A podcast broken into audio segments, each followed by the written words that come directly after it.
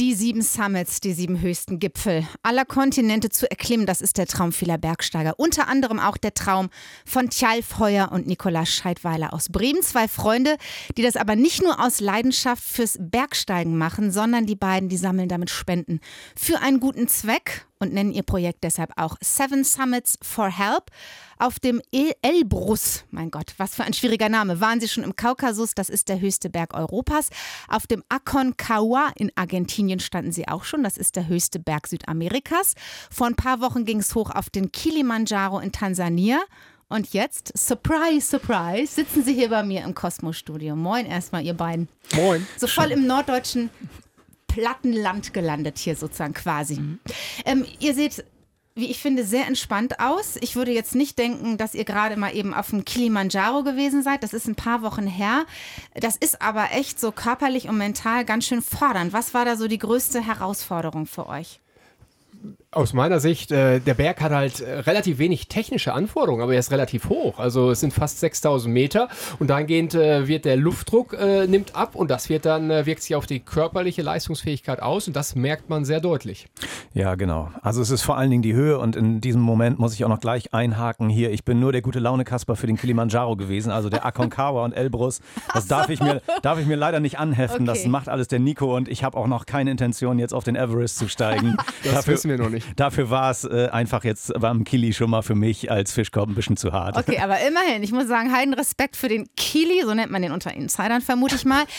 Ihr habt jetzt gesagt, das ist echt total unangenehm mit dieser dünnen Luft da oben. Aber was macht das mit einem? Erzähl mal. Das Thema heißt also, der Luftdruck nimmt ab und der Körper ist nicht mehr in der Lage, den Sauerstoff so zu binden. Das heißt, man wird kurzatmig und es gibt auch neben Side-Effects, wie man sagt, Kopfschmerzen, im schlimmsten Fall Lungenödem, Gehirnödeme. Also das ist schon ein Risiko, auch in der Höhe einfach ja, sich zu bewegen. Was macht man dann, wenn man sich sagt, okay, boah, ich kann einfach nicht mehr, ich bin total am Ende, keine Ahnung, man ist da vielleicht auf 5000 Metern schon angekommen. Wie pusht man sich oder wie habt ihr das gemacht? Ja, also erstmal muss man kämpfen, ne? Das ist ganz klar. Also ich hatte zum Beispiel jetzt mit Appetitlosigkeit sehr viel zu tun, das war sehr hinderlich, weil man ja eben auch da oben echt Energie braucht. Und, ja. Kleiner Hinweis, ist auch ein Diätbonus. Ab 5000 Meter verdoppelt sich der Grundumsatz etwa. Das heißt, statt rund 1500 Kalorien verbraucht man sowieso per se erstmal 3000 Kalorien. Das heißt, 3 Tafeln Schokoladen mehr. Ja. Sehr gut. Also zum Start ins Jahr die Diät auf dem Kilimanjaro. Ein Hoch auf den Weihnachtsspeck, genau. Der hat mich da hochgebracht. Okay, den habt ihr definitiv verloren. Ihr seht alle sehr, sehr schmal aus. Ihr wart da nicht alleine unterwegs. Nicht nur so ihr beiden ganz einsam, sondern mit einer ganzen Crew. Ich glaube, 24 Leute insgesamt. Wen nimmt man da alles so mit? Das ist Wahnsinn, was da sich abspielt am Kilimanjaro. Also wir waren ein Team von 6 Leuten und dann sind da 24 Betreuer dabei. 3 Bergführer, ein Koch, ein Campmanager, okay, ein Diener, Träger, Spezialisten für die Toilette. Also sehr viel Service. Ja, man muss sich dran gewöhnen, ne? Also man kann es sich auch nicht aussuchen. Das ist ein Nationalpark und wir waren jetzt zu 6 was das Ensemble anging, das europäische. Und dann bekommt man eben die Leute dazugestellt, ne? Da gibt es keinen umhin. Ich kenne den Kilimanjaro nur so von Postkarten, sieht immer super idyllisch aus, das Ganze. Aber ihr habt da auch Dinge entdeckt, die alles andere als nachhaltig sind, ja? Erzähl mal. Ja, ich glaube, da muss Nico mal kurz sich aufregen. Ja, ich bin ja nicht so der Oberöko, aber das ist tatsächlich schon also so hat mich ein bisschen gestört, wie da teilweise mit der Natur umgegangen wird. Es ist halt natürlich schwierig, in der Höhe baut sich auch Obst oder Gemüse oder Essensreste bauen sich nicht ab, aber dann liegen da Kippen rum. Also das Thema Umwelt, Natur spielt ja noch keine große Rolle in der Region und das ist der Arbeitsplatz, aber ich war beruhigt, dass unsere Agentur am Ende der Saison, das im Februar im Prinzip auch alle Bergführer, das sind oder Mitarbeiter 200 rausschickt und dann den Müll auch sammelt. Das heißt, da ist ein Umdenken, da findet ein Umdenken statt, da bin ich auch froh drüber. Aber trotz allem natürlich, dauert es sicherlich etwas. Finde ich total spannend. Hätte echt nicht gedacht, dass man da irgendwie so Berge von Zigarettenkippen findet. Euch geht es aber nicht nur ums Bergsteigen, habe ich vorhin schon erwähnt, sondern ihr macht es auch für einen guten Zweck. Ihr sammelt Geld, während ihr euch da Meter um Meter sozusagen nach oben kämpft. Wie das funktioniert, für welche Hilfsorganisation ihr gerade in Afrika gesammelt habt, darüber sprechen wir gleich. Hier in Cosmo mit Tjalf und mit Nicolas. Freue mich drauf. Seven Summits for Help heißt das Projekt von Tjalf und Nicolas aus Bremen und heißt für die beiden, sie haben eine Mission, nämlich die 7 höchsten Gipfel aller Kontinente zu besteigen und dabei Spenden zu sammeln für einen guten Zweck.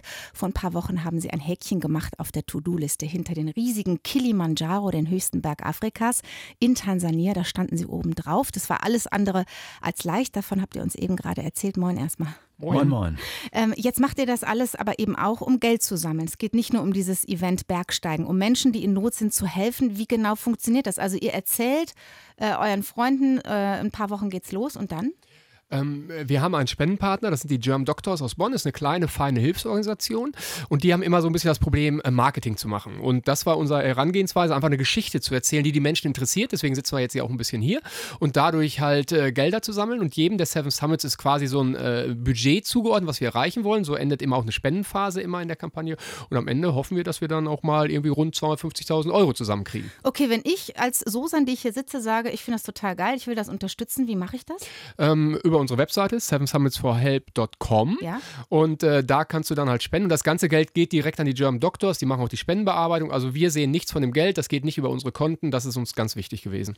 Jetzt hast du es gerade eben schon gesagt, das war jetzt die Hilfsorganisation in Afrika, ne? In Tansania oder in Kenia, die German Doctors. Was genau machen die da? Die haben weltweit Projekte und da kann Tjalf, glaube ich, eingreifen, weil wir waren dann in Nairobi und haben eine Klinik besucht. Okay. Genau, also da vor Ort sitzen die German Doctors jetzt konkret mit einer Ambulanzklinik im zweitgrößten Slum von Nairobi, das heißt Mathare Valley da vor Ort.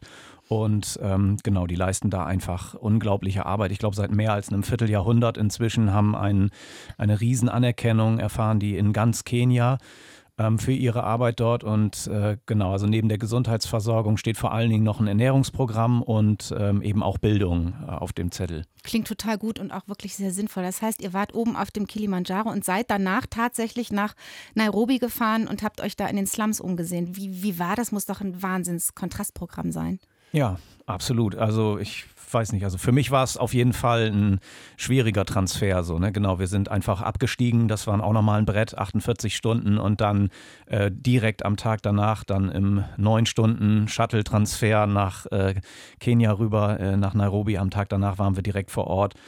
Ja, von ganz oben nach ganz unten, ne? Um das mal so ein bisschen bildlich zu sagen. Absolut, gutes Bild.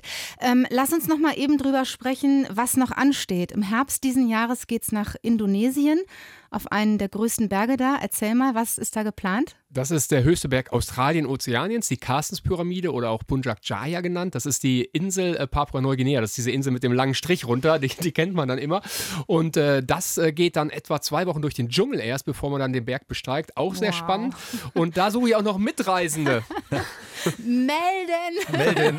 Ich kann es nicht diesmal. Ich bin Dschungelexperte. Du bist auch raus, Tjalf. Ich bin Dschungelexperte, genau. Aber da muss man, glaube ich, da geht's ins Seil. Ne? Ja, da muss man auch klettern gut können. Mitmachen, sag mal so, ein paar Eckdaten. Also die ersten 3, Aconcagua, Kilimanjaro und Elbrus sind eher die touristischen und jetzt die nächsten 4 werden dann schon speziell, auch vom Klettern her, von den Anforderungen, körperlich wie geistig, werden die halt nochmal mehr, die sind eben nicht mehr touristisch und deswegen, wer in die Carstensz-Pyramide mitfahren möchte, der muss halt einmal Dschungelerfahrung haben und auf der anderen Seite aber auch klettern können. Nochmal ganz kurz, und was heißt Dschungelerfahrung, da irgendwie einmal durchlatschen kann es doch nicht sein, oder? Ja, jetzt mal im Ernst. Ja doch, das sind gute 10 bis 12 Tage, wo man dann durch den Dschungel latscht und soweit ich das bisher recherchiert haben, muss man da dann auch mit den Urvölkern sprechen. Es gibt Minengesellschaften, die da auch ein gewisses Risiko sind.